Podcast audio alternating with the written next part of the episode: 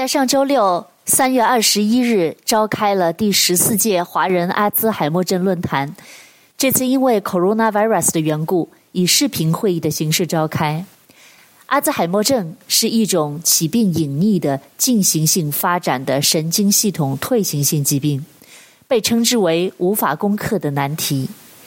今天我们将邀请到节目的老朋友，斯坦福医学院临床副教授赵壮志博士。他为本次论坛的两位斯坦福教授担任翻译，我们请他来分享一下这次论坛有哪些新的信息。赵博士您好，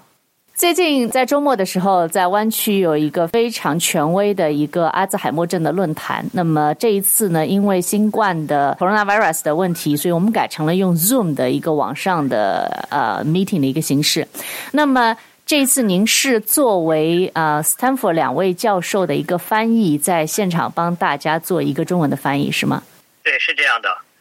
嗯，那么可不可以在分享这个最新的信息之前，先跟我们新的听众朋友们来分享一下，就是科普一下阿兹海默症这个疾病？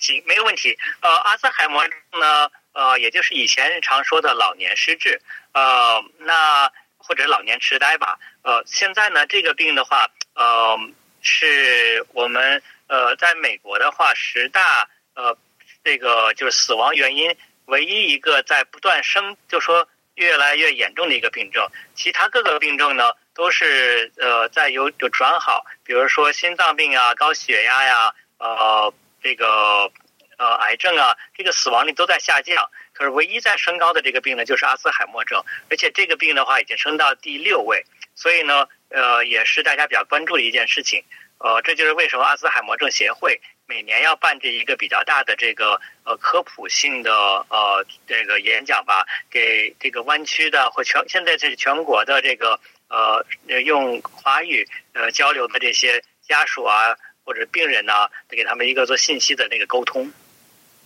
那那阿兹海默症呢？这个病实际上是个很古老的病。这个病是一百多年前是那个阿兹海默医生，他当时看到一个病人，那个病人才五十多岁，然后得了这个失智症。他当这个病人去世之后呢，这个阿兹海默医生做了一个病理检查，然后他当时描述了脑子的两种病理变化，一种呢是这种淀粉性斑块的沉结体，一个是这个神经呃神经元的那个呃缠结体，然后这两个东西呢就。作为一个呃叫做阿兹海默症的病理的标志，那以前呢总是认为这种病是一种比较罕见的病，因为看到都不多。直到了最近呃也不是最近了，一九八几年开始吧，才发现这些老年人的失智症呢，他们的病理变化在脑子里跟这个当年阿兹海默医生发生的病理变化是一样的，所以阿兹海默症才变成一个比较常见的一种病。那这三位讲者呢，实际上都讲到提到过这个阿兹海默症呢。呃，是所有失智中最常见的一种失智症，呃，大概在百分之六七十左右吧。呃，而且呢，这个病的话，年纪越大的话，发病率就越高。呃，在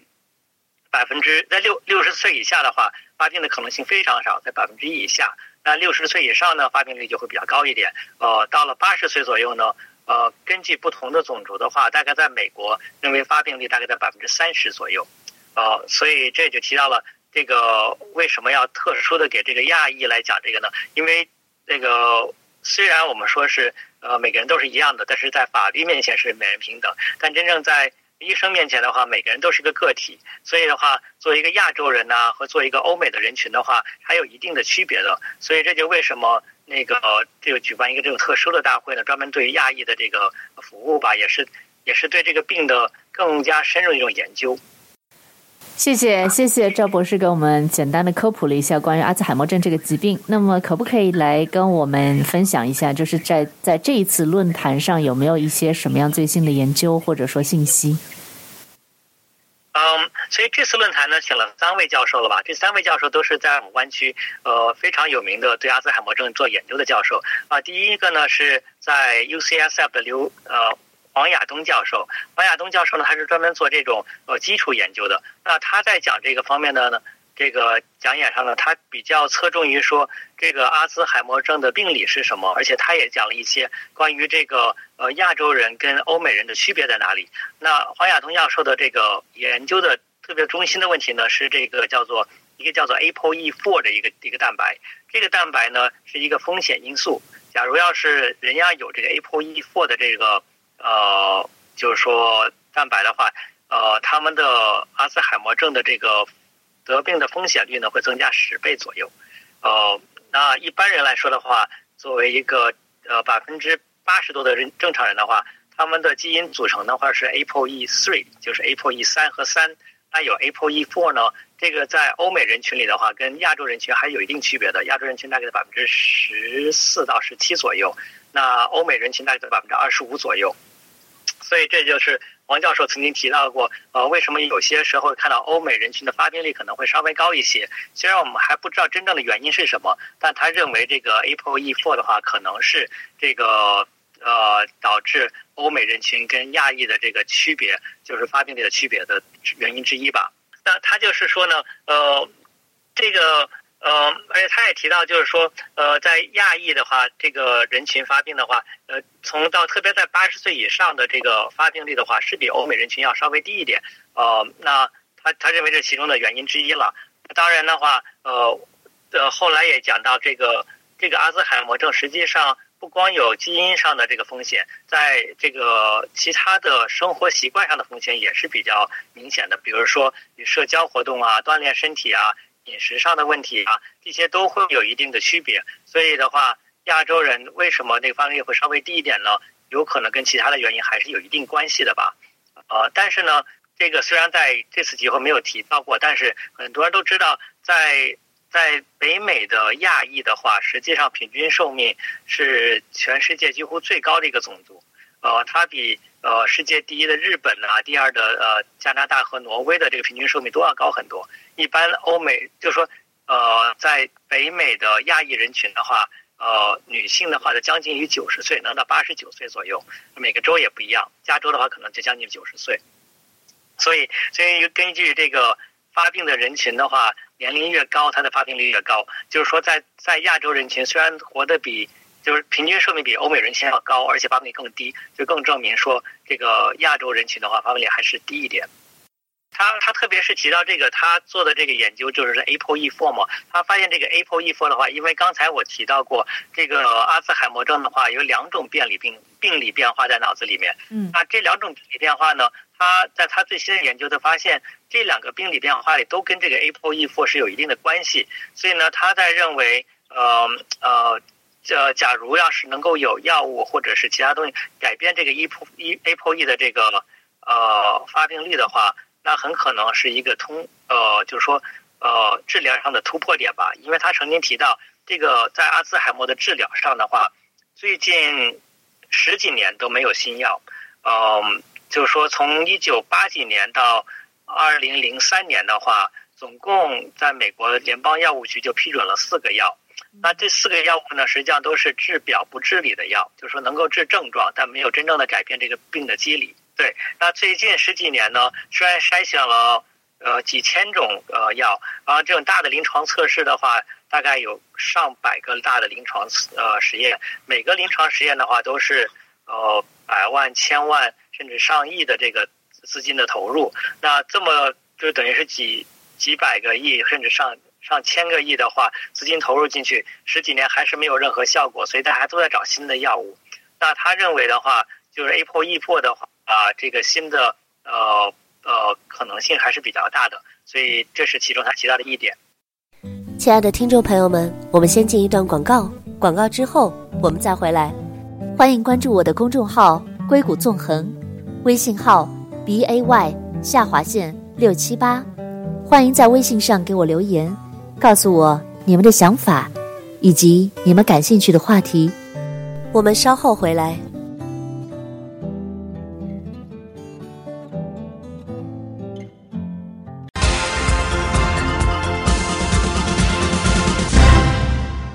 欢迎回到硅谷纵横，我是主持人遗忘董。那今天我们的节目是邀请到老朋友，来自斯坦福医学院临床副教授赵庄志博士，来为我们分享上周六召开的第十四届华人阿兹海默症论坛的最新消息。那赵博士，刚才您提到新的研究发现，ApoE4 对阿兹海默症的发病会有影响，这个部分可不可以再具体的聊一下呢？当然还需要另外一点呢，就是说，呃，可能这个比较专业一点吧。它就是说，有一个一般 APOE4 的话，假如有了这个基因的话，人一般得病的话会提前七到八年。呃，假如你还是两个都是 APOE4 的话，会提到十五年到二十年。就是一般人得病可能八十岁，那你有了这个基因呢，你得病可能就是六十多岁。嗯，那就发现，呃，最近有一个新的病例，就是有这么一个人的话，他的 APOE4 的那个呃基因上有一个突变。所以呢，对于这个人来说，他已经好像九十多岁了，可是没有任何阿兹海默症的迹象。所以他们认为，对于一个基因突变能够改变这个呃这个病的风险的话，是等于一个重大的发现。所以给以后做研究的话，提供了很多希望，而且是等于是打开了一个小的出那个这个窗口吧。可以看到为什么，假如能找到为什么这个人没有发病的话，是不是能帮助我们其他所有的人，就是说经常会得阿兹海默病的这些人群。OK，那我作为一个嗯普通的一个非专业人士哈，我想请教一下，就这个 APOE4 的蛋白，您提到的这是一个蛋白，对不对？那这个蛋白，您说假如说要去人工干预它，这相当于一个什么样的动作？比如说要用药物人工干预，还是说用一个一个手术，或者说用一个什么样的一个途径可以去干预，或者说有可能在未来可以干预它呢？嗯。这个问题就比较复杂了，呃，怎么说呢？呃，一般来说，我们最常规的或者最传统的方法的话，就找一个药物。那比如说这个蛋白的话，它有不同的这个结构了。那很多时候找一个药物把它这个蛋白结构改一下，这样的话有可能就会呃改变这个病情的发展。呃，当然现在的话有很多新的技术，呃，特别是大家可能最近都听到的那 CRISPR，就是说可以改变人的基因的这些技术。呃，那这些呢是可以。想象，但是现在还没有呃达到可以实践的呃地地位，而且很多时候呢，不光是改变人本身的基因，我们现在呃也可以用一些，比如说用一些呃呃叫做病毒载体吧，可以改变人就是成人之后的这个基因的表达，呃，这个在其他的病上。最近一两年刚刚有新的突破，所以这都是希望了，而且都是在实验室正在做的事情。呃，离现实还是有一段距离的。呃，可能不是几个月、几年的事情，而是几年、十几年甚至几十年的事情。OK，那您刚刚是分享了呃一位专家的一个最新的一个研究，那不知道另外两另外两位在有没有一些什么样的信息可以给我们分享？对，他们三个人讲不同的东西了啊。第一个人呢，第一个教授讲的呢是呃这个这种这种基础研究，第二位教授讲的呢是临床研究，第三位教授呢讲的是这个到病人去看病的时候需要看到，就说他的期望是什么东西。那第二位教授讲的主要是临床研究的话，呃，他是呃斯坦福的这个谢教授，对，是 Sharon Shah，呃，他呢是是在斯坦福的这个呃阿兹海默。呃，这样临床研究的呃中心的主任，那他讲到了最近呢做了很多这新的呃临床研究了。那他主要提到了就是说，第一点讲的是为什么要做临床研究，然后说这个临床研究给大家科普了一下，这种临床研究的话有不同的呃做的方法，有的叫做观察性的这个测试，有的是这种治疗性的测试。然后他在这边强调的就是说，因为人种不同的话，呃，很多时候，比如说呃以前很多。大大的这种医疗测试的话，往往都是呃几百个、几千个呃，就是说欧美的男性来做。那这个药做出来之后呢，是不是对女性适用呢？我们都不是很清楚。那是不是对亚裔适用呢？就更就更不清楚了。特别是在现在的话，很多这种大型的临床测试的话，亚裔种族的这个就是 representation 吧，就是说在里边的占的比例的话是百分之一。呃，几乎是人人种族里的最小的一种，所以这个药要做出来的话，因为刚才我们听到黄亚东教授也提到过，就是说人跟人还是不一样的嘛，就连这个基因的比例都不一样。那这个药做出来了，对欧美人群是有效果的，那对亚裔有没有效果，都不是很清楚。所以呢，他就特别鼓励，呃，特别是有这个这个亚亚裔的听众的话，假如有机会的话，应该尽量去参加临床测试。这个呢，不光能为对对整个人类做贡献吧，对自己的这个。这这个种族的话，也是一也是一个一个贡献嘛。这样的话，大家才能够知道这个药物到底是真的有用还是没有用，或者它的效果在哪里。所以这是非常重要的一点。所以您刚才提到的这个临床的一个科学研究，其实鼓励的，我们鼓励的是在美国这边的牙医群体，是不是？对，是这样的，因为嗯、呃，怎么说呢？要在在非美国的群体的呃一，在这个叫什么临床测试的话，他们有当地的这个嗯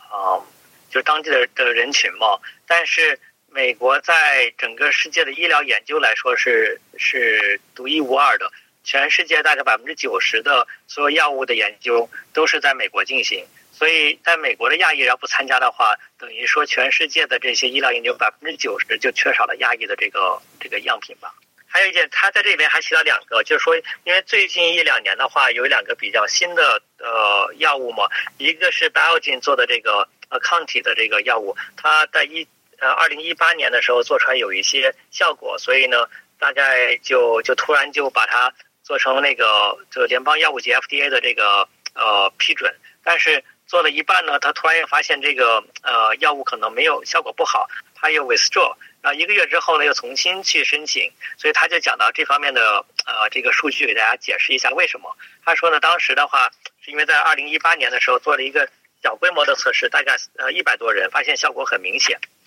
然后呢，所以他们就一下子扩大了到呃一个一千八百人的临床实验。当然这时候是两个组同时在做，每个组呢都是几百人。那做了的一半的时候，发现其中一个组的话呢，呃他们的效果是不错的，但另外一个组的话效果就没有。这时候呢，他就在担心这样的数据要拿到联邦药物局的话，不见得能够批准得了，所以他们就把它中途就结束了。因为做这个药物实验的话，实际上成本是很高的。像我们现在做的话，大概将近我可能都不止一亿个美金，就是一个 billion 到十亿，十亿美金做一个药。所以对于药厂来说呢，风险是很大的。假如他做下去，呃，做了没有的话，等于就是就是几亿或者十亿美金就打水漂了。所以他们有时候经常会说，做了一半之后就把它停下来说，这个没有没有希望的话，就不要再继续往下做了。呃，所以这就为什么当时他做了一半，突然就撤销不要做了，然后发现这个可能还有一点点效果，所以又继续把它放回去继续来做。所以现在这个药我们还不知道到底是有效没有效，等于是还要等着他们的最后临床结果，拭目以待吧。所以这个药物其实也是可以改善一些症状。这个不光是改善症状，这个是治理的。这个药物的话是治疗刚才说到这个。呃，淀粉性斑块的脑子里的沉积，实际上它这个药物的话，在前期或者是到现在，我都看到，实际上是能够把脑子里的这个淀粉性斑块，呃的积累是量是减少的，呃，但是光这个那个。淀粉性斑块量减少的话还不够，还要看他的认知能力是不是有提高。所以在第二步的话，他们实际上也看出来，他们对这个记忆力的测试啊也会有一定的提高。那这个还是不够的，我们需要做最好的呢，就是说要做到对这个人的生活品质有所改善。那生活品质实际上在前期做的话也有改善。所以三点，第一点的话是这个药物的话在脑子里能够减少这个淀粉性斑块的这个积累。第二点的话，它能够提高人的记忆力。第三点的话，能够。能够提高这个患者的生活品质，所以这是三点嘛，都都在这边。然后他在做第二次大大规模实验的时候呢，就发现那个他这个脑子里的这个呃，就说淀粉性蛋白是能继续减少。然后呢，在其中一半的人群里呢，呃，记忆力它有两项测试，有一项的话是有明显的提高，有一项呢只是一个叫做趋向性，但那个呃。在统计上还不是很明显，嗯，然后呢，在这个嗯，在生活品质上的话是有明显提高，但在另外五百多个人的那个测试里呢，就发现这个生活品质没有什么提高，然后在记忆力里头呢，都只有一个取向而已，没有真正的明显提高，所以他就把这个停下来了。嗯，其实这个药物的话还是有一定希望的，不过就是不知道为什么有五百多个人有效果，另外五百多没有效果，所以他们还在找原因。好，那我们也很期待这个新药能够尽快的被有效的研发出来。亲爱的听众朋友们，我们先进一段广告，广告之后我们再回来。欢迎关注我的公众号“硅谷纵横”，微信号 b a y 下划线六七八。欢迎在微信上给我留言，告诉我你们的想法以及你们感兴趣的话题。我们稍后回来。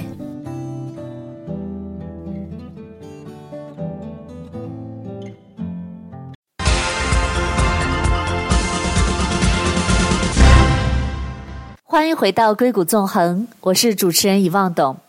今天的栏目，我们讨论的是在上周末举办的第十四届华人阿兹海默症论坛，邀请到了老朋友，也是为本次论坛的两位斯坦福教授担任翻译的斯坦福医学院临床副教授赵壮志博士。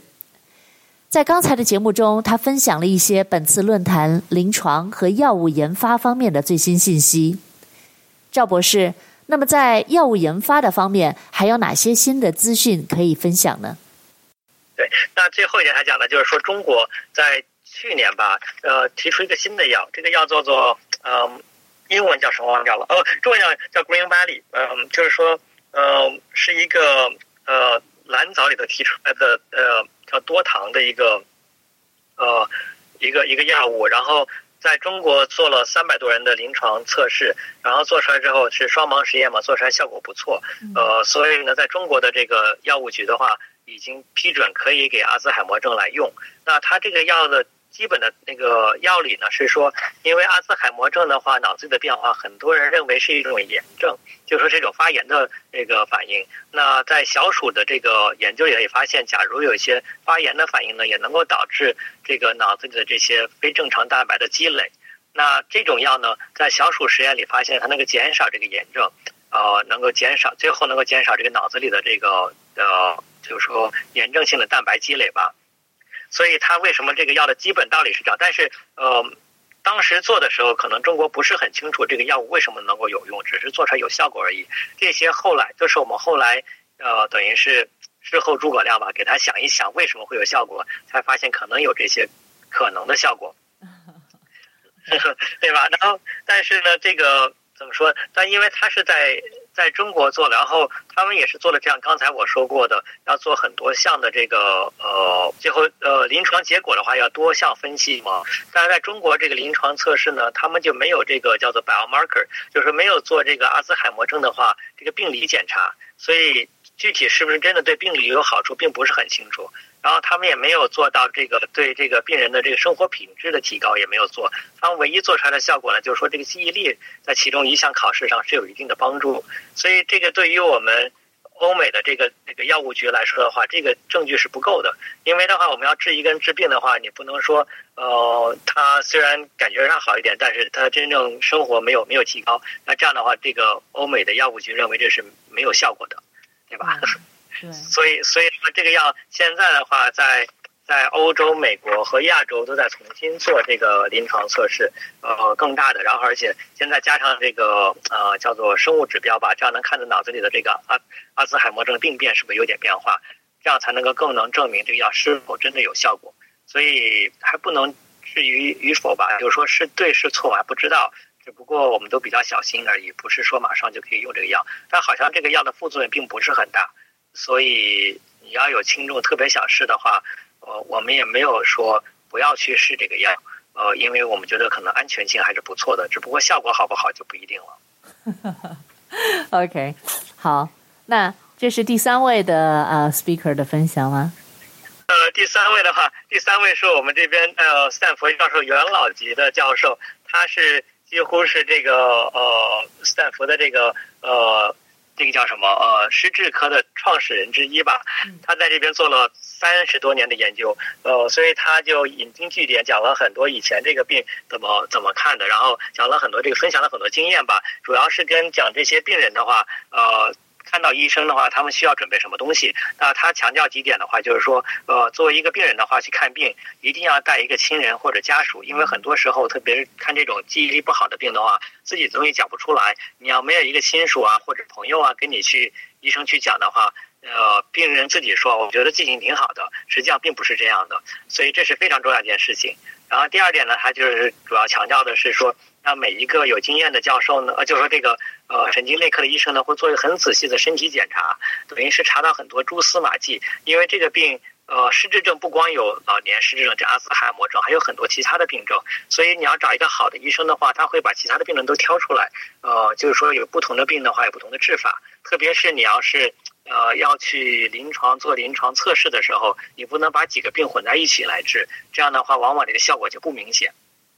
当然到现在为止，我们现在联邦药物局能批准的四个药物的话，实际上对病的分类并不是很呃要求很严，因为百分之九十的病人的话都是有这个阿兹海默症、血管性失智症或者路易体失失智症。那这三个病的治疗方法到现在为止是几乎是一样的。那唯一不一样的的话是这个额颞叶性失智症。那这种失智症的话，发病率很低，在百分之一以下。所以的话，一般来说，就算是没有看出来，没有看出来到底是哪个病的话，问题不大。